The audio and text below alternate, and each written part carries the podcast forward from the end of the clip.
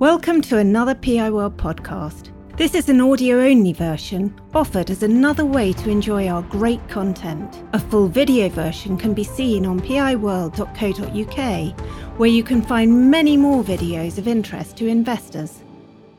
Hi, everybody. Thank you for joining.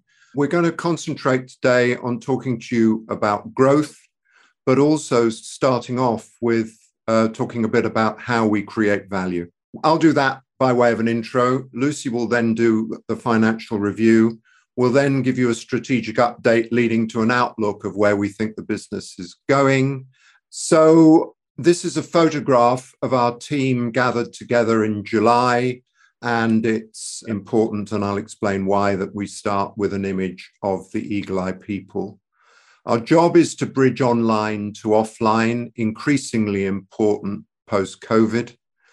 Once that is established, we enable digital promotions, loyalty schemes, apps, subscriptions, and gift services increasingly relevant in a time of economic distress.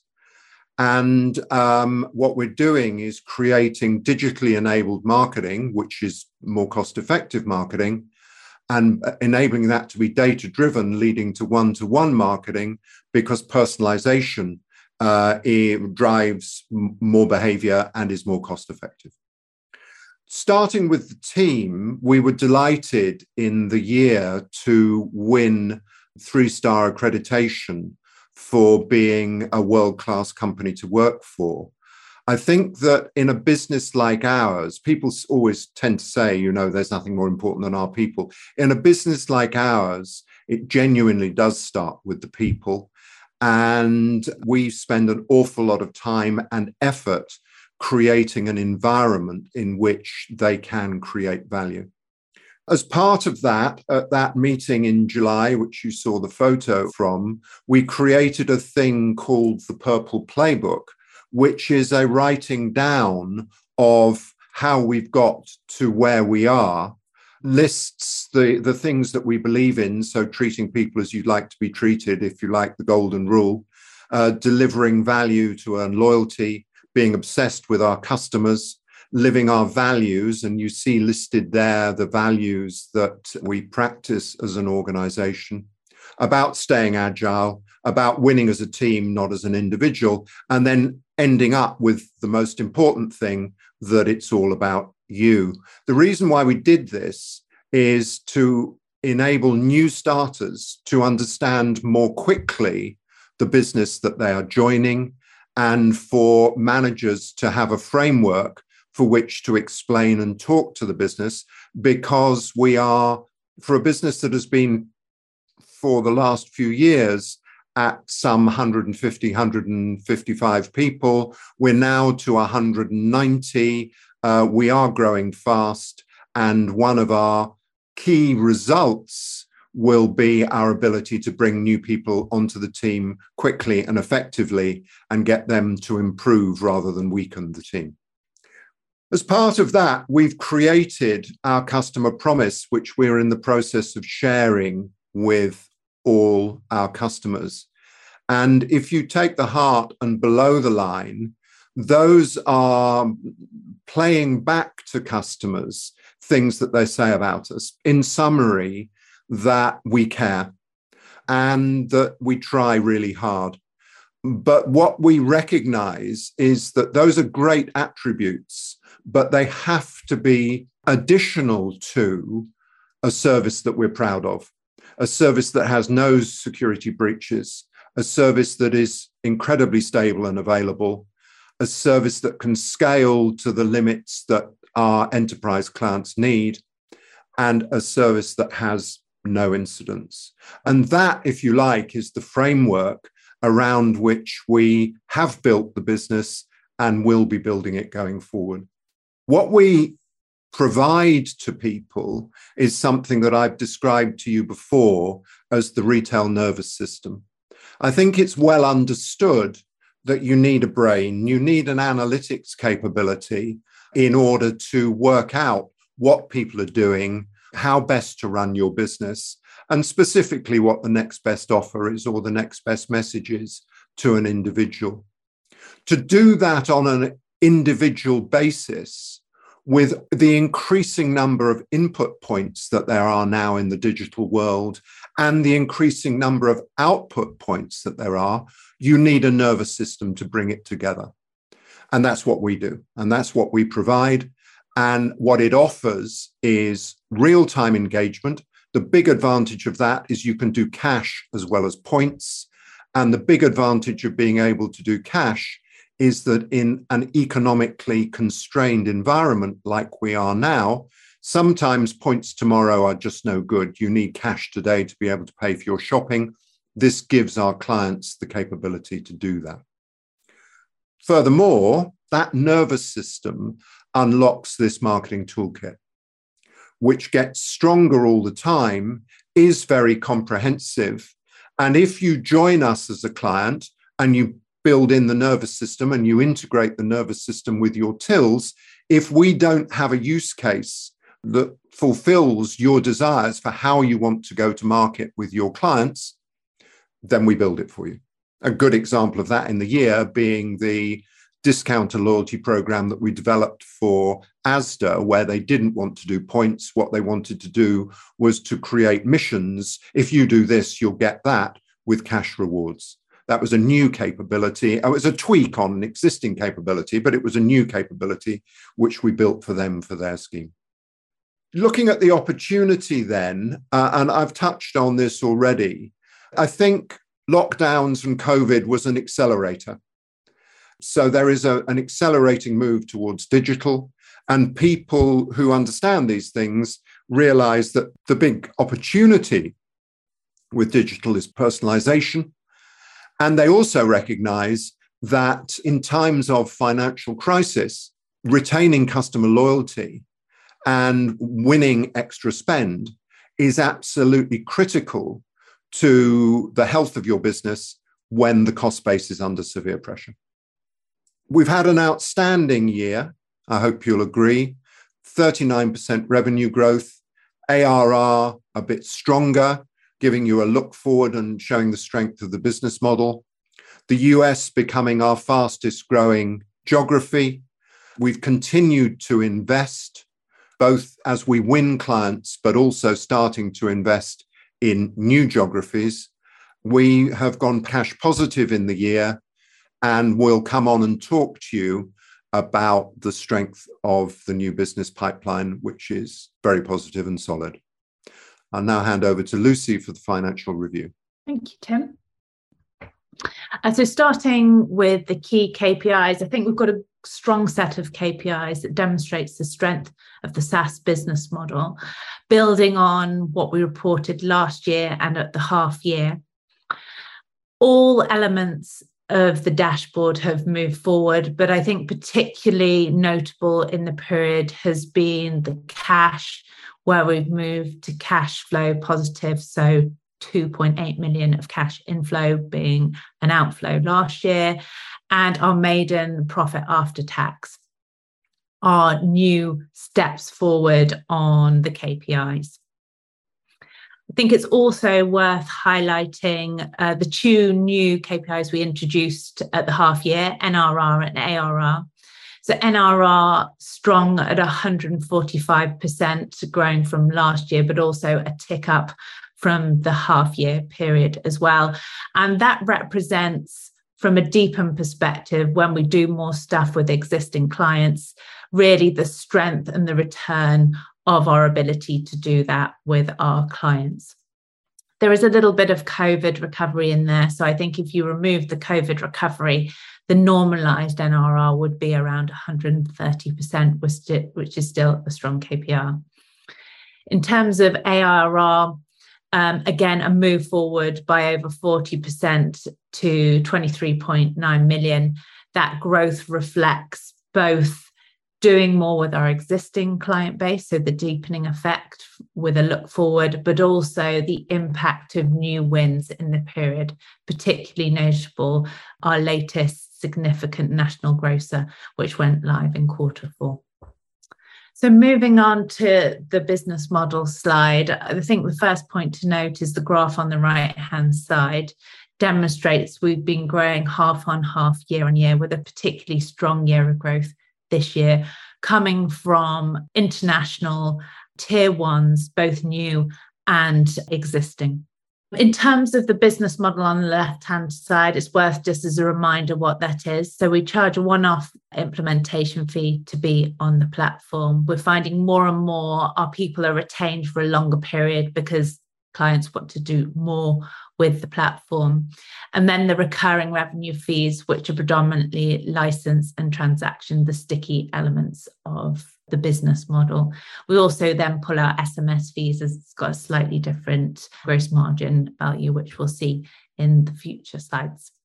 I think I wanted to highlight on this really is the license and transaction fee growth. So combined, they've grown by 53%, which is really, really strong growth. The implementation fees, it's worth highlighting, although they grow at 29%, an element of implementation fees is deferred into future periods under IFRS 15, which dictates that you delay recognizing revenue for that service until a client goes live. So at the year end, we had over £3 million worth of revenue sat on the balance sheet in relation to those services. So if you added that back in, then you'd expect the growth to come nearer the, what we've seen in terms of the uh, recurring revenue as well. So strong stats also on this slide a reminder of what we've done in terms of interactions and redemption volume through the platform. So, significant growth in this area too. So, going from 1 billion transactions last year to uh, 1.7 billion in this period, which is a growth of 62%.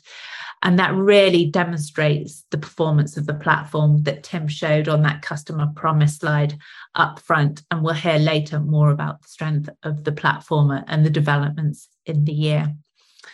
The growth of those volumes you can see on the right hand side, predominantly driven by loyalty. A key contributor in the period was Woolworths uh, going live and those transactions coming through from that client, as well as doing some more stuff with existing clients as well as they go through their transaction model. Promotions has also grown, significant growth, particularly linked to US clients the big one starting in quarter four. So if I look forward to the year ahead, what I would expect is actually the promotion growth next year to be quite significant as a result of those volumes coming through um, and having an annualized level of volumes for that client. Moving on to the income statements, we've talked about the revenue growth of 39% coming from all aspects of our customer strategy, and Tim will go through that in a couple of slides' time. We've seen a tick up in our gross profit margin by three percentage points. And that's really very much driven by less SMS, which has got a lower gross margin. The majority of cost of sales relates to SMS carrier fees. So we're seeing that slight product mix coming through in our favour in FY22. Net operating expenses have grown by 41%, so at a lower rate than our gross profit growth. The key things to note within operating expenses are net staff costs have increased. They've increased predominantly because more people in the business. We are sitting today with about 190 people within the business. So, some quite significant growth in headcount service both new wins, but also uh, the growth in the deepen as well. Infrastructure costs have grown, uh, but a slightly higher growth rate than uh, the top line, so 57%. And that's because in some territories, when you put a big customer in, you've got to invest ahead of the curve. So we'll see that normalize in the year ahead. We continue to still invest in the product. So 5.2 million spent on the product in the period, of which about half of that is capitalized. So that represents overall about 17% of our revenue we're still investing into the product. And that's important for us because that's why clients buy from us that they know that the product is going to be continued to improve, invest on, and they'll benefit from that in future periods. So that leaves us with the uh, EBITDA profit of 6.5 million. We've ticked up the profit margin from 18% to 20%, and also on the bottom line, delivering our first profit after tax number of 0.6 million. worth spending a few moments just to remind you guys of the business model and how we sort of manage inflationary pressures in, in, in a period like this.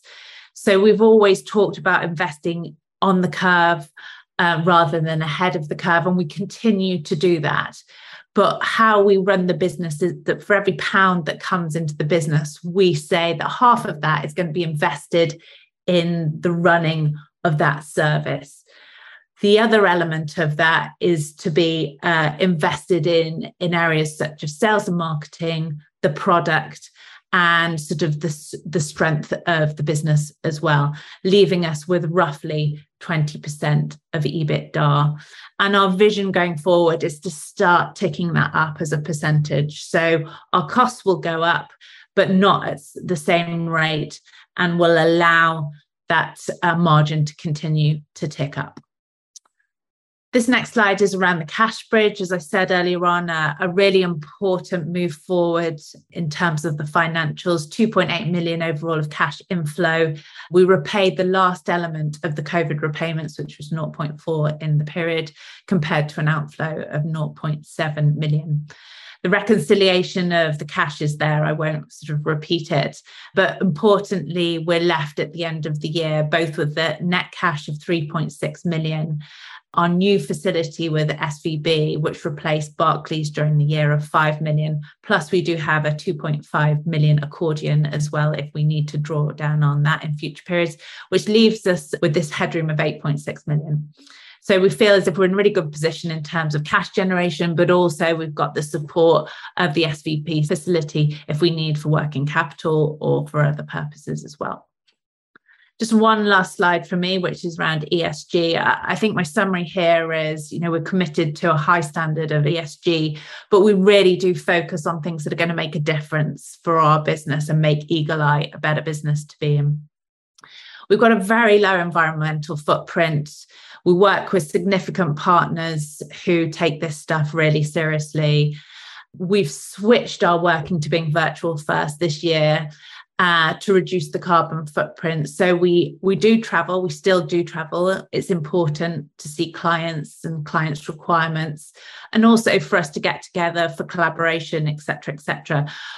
But we're not going back to the old world pre-pandemic where we had to mandate for everybody to be in the office social is really where we can make a difference. And I hope you feel from this presentation that we really do believe that people are our greatest asset, but also our real differentiator. And we're really committed to making Eagle Eye a really great place to work. And Tim will continue to talk about those themes as we go through the presentation. I think we introduced last year our charity of the year, which is uh, a charity called 52 Lives. It's an incredible charity uh, that is committing to helping 52 lives a year which is either be uh, individuals or families. And we've added on to that. So Eagle Eye is committed to helping 12 uh, individuals or families a year. And we raised £40,000 during the year, which has been really supported uh, by the people uh, in Eagle Eye. And they love, love the charity and supporting the values that we already have. Purple Women was introduced in 2021, sort of led by uh, me, a really important initiative to support women through their career at any stage of their lives at Eagle Eye. And we continue to build on what we've started um, in, in the coming year also. From a governance perspective, we're strong on governance. We follow the QCA code. It's supported at a senior level, both from the chairman, Malcolm Wall, and myself. We're continuing to, to look at areas where we can improve, and we're monitoring the business with KPIs, and which is allowing us to home in on the areas where we can really make a difference. So this is a, an involving piece of work.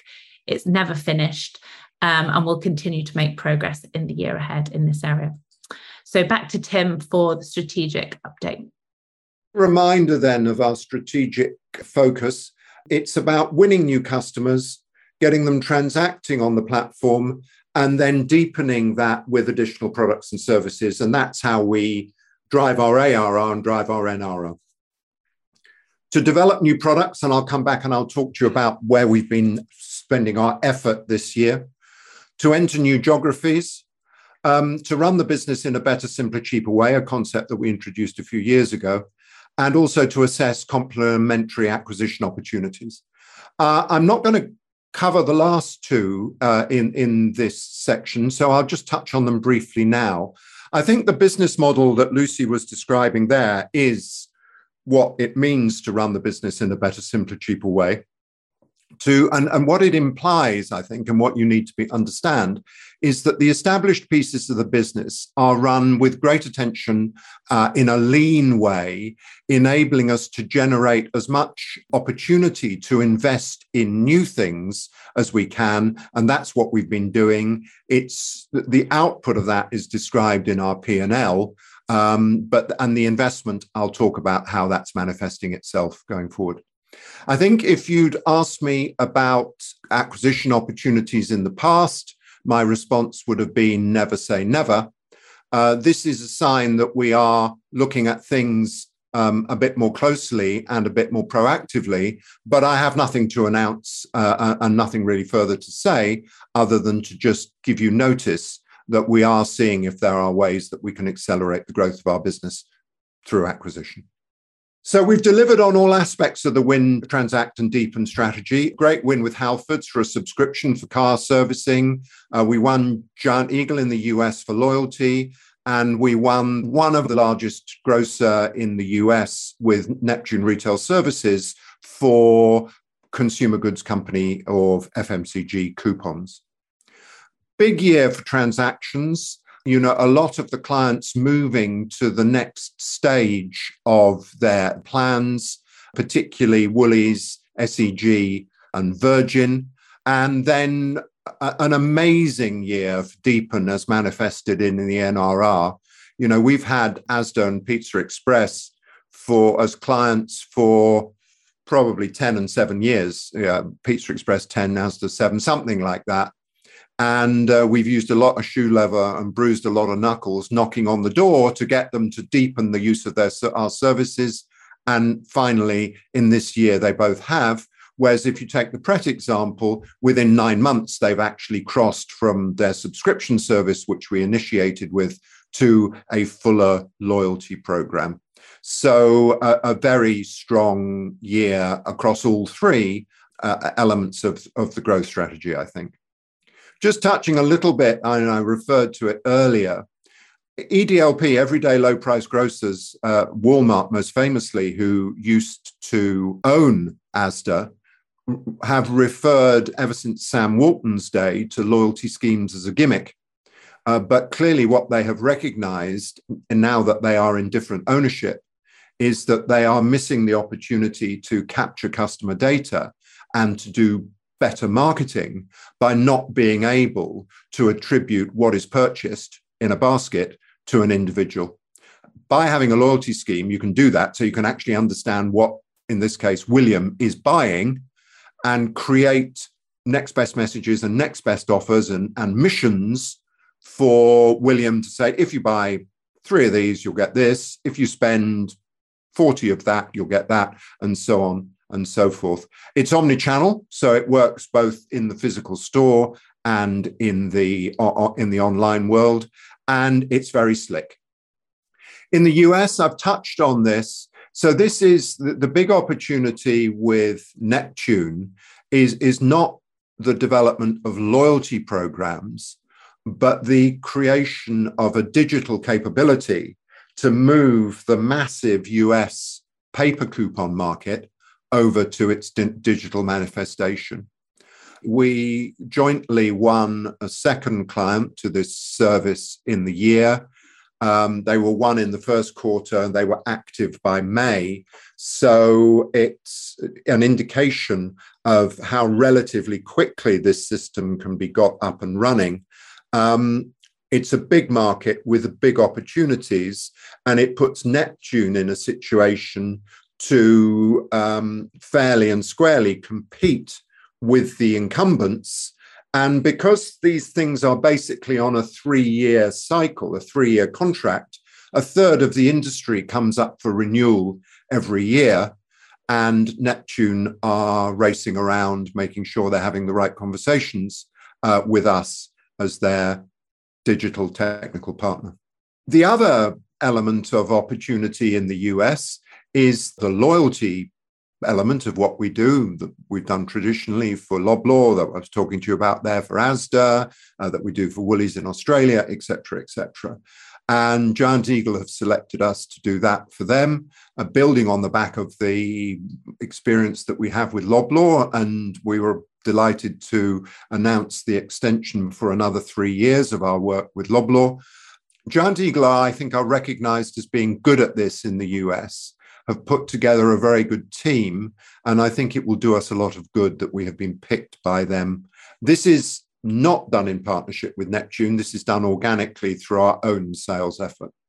So we have two routes to accessing the US market. In terms of new geographies, we were able to announce in this recent RNS that we have won IKEA in Indonesia which is part of the Dairy Farm Group, which is a massive retail group based out of Hong Kong. I think that's a great step forward, uh, great new news for us, and is a continuation of, because uh, in principle, the work that we've been doing in Australia and New Zealand is the development of the Woolies real time loyalty scheme. Um, which is about to transition to Countdown, the second largest grocer in New Zealand, and we're working on, on that with them at the moment. Uh, we, from there, we've been able to use existing contacts and existing relationships to start feeling our way into Asia. Um, great that we have a successful result, and we'll be doing more of that in the coming year. But more firmly at the moment is to start exploring the European opportunity. Uh, if you think about the way that Eagle Eye works, we run the existing pieces of business as effectively and profitably as we can. That throws off an investment pot. And one of the things we do with that investment pot is we invest in new geographies. And you can see from the US and ANZ that that, that investment starting to bear dividends with new clients going on the win, transact, deepen journey. This is the, the sign that we're going to start addressing that same opportunity uh, in uh, in Western Europe, and we are hiring and making an investment in the DACH region, Germany, Austria, and Switzerland, as our first move there. And indeed, we have some clients, Cosmos in, in Greece and HMS, starting to use the service. So we're starting to penetrate that next big opportunity in Europe. Uh, in terms of innovation, this year, one of our main areas of focus and spend was on Point of Sale Connect. And this is where we adjudicate the basket in order to say, of those 55 things that Tim Mason has just bought, those buy one, get one frees, those points promotions, those uh, discounted prices, etc., this is the recalculation of the cash that he should be charged and the points that he should earn. That puts us even more centrally into the process. As well as moving us more centrally, we've increased dramatically the speed at which we can do those calculations. Because as you can imagine, one of the big cost centers for our major clients is the costs of the labor to run their point of sale operations. And what they don't want is them and their clients being slowed down whilst waiting for a, a computer somewhere in the cloud to do a transaction. So the speed at which we operate, so that in effect, uh, we're, we're less than half a second now, it, it's imperceptible the length of time to a consumer or indeed to a cashier, the, the length of time it takes to do the calculation. So that's been an awful lot of deep tech effort and work, but it puts us in a terribly strong position with those tier one enterprise clients. In terms of product flexibility, that you can see from the ASDA thing, from things that Sainsbury's have been doing on fruit and veg, just generally around the world, the things that SEG have been doing on Booster, there is a, an increasing desire to gamify the, the, the, delivery of promotions and, and loyalty services. And we've boosted our capability to do more in that area. Um, and what we're starting to do, because we now, because we basically through the point of sale integration of our system, we offer the ability to do things real time. What we are starting to talk about with clients is real time marketing. So, not send, as well as sending you your marketing before you plan to shop, actually sending you marketing while you're shopping. Uh, and I think that is the next big opportunity for marketing and something that our system enables people to deliver. We've done a lot of work on data and reporting to create better tools for clients to see what's going on and decide what the next best thing is to do. And we've continued to do a lot of work on creating integrations so that when we come along to a new client and they say we work with this supplier of this and that supplier of that and that point of sale supplier uh, we say oh we already have an integration with those two. We've got 80 integrations already. We can pretty easily build uh, an integration with that one that we're not integrated to providing you tell them that's what you want to do. So it's very important to ease our ability to work with more and more different people so, then in summary, I think we are successfully navigating the macroeconomic challenges. We're growing fast, we're under tight control where we need to invest, where we need to protect, we can within our plans. And I think probably that speaks to the growth and flexible business model. I think that customer loyalty and effective promotions will be even more important. They always have been historically in times of economic distress, they are more important. And so, therefore, I think uh, hopefully we'll find that we're pushing an in, against an open door. Our clients want to go digital, they want to go personalized, and they want to promote more effectively. The SaaS metrics, I think, speak for themselves. I'm particularly uh, delighted with the NRR, our performance, our like for like performance, if you like. And what that doesn't illustrate is the tremendous track record we're starting to develop of people who leave one of our clients, go to one of our prospects, and very quickly contact us and say, I need you to come and help us. And that is starting to become a quite substantial line of new business. I kicked off with our focus on being an exceptional place to work. All this value is created by putting our people first. And it's what we believe, it's what we do, and I believe it's our, our, our secret source. I hope I've illustrated to you that the US offers significant opportunity, um, but also that we have a strong pipeline across the regions that we're in, and we're now building the capability to build that a, a new pipeline into further regions. So uh, generally, I think the board is uh, positive and the, the start of the year um, has gone well and in line with expectations. Thank you very much indeed. PI World videos and podcasts are for general information and interest. They do not constitute any kind of recommendation or inducement to buy shares of any company. PI World is not offering any kind of financial advice, and nothing in our material should be taken as such.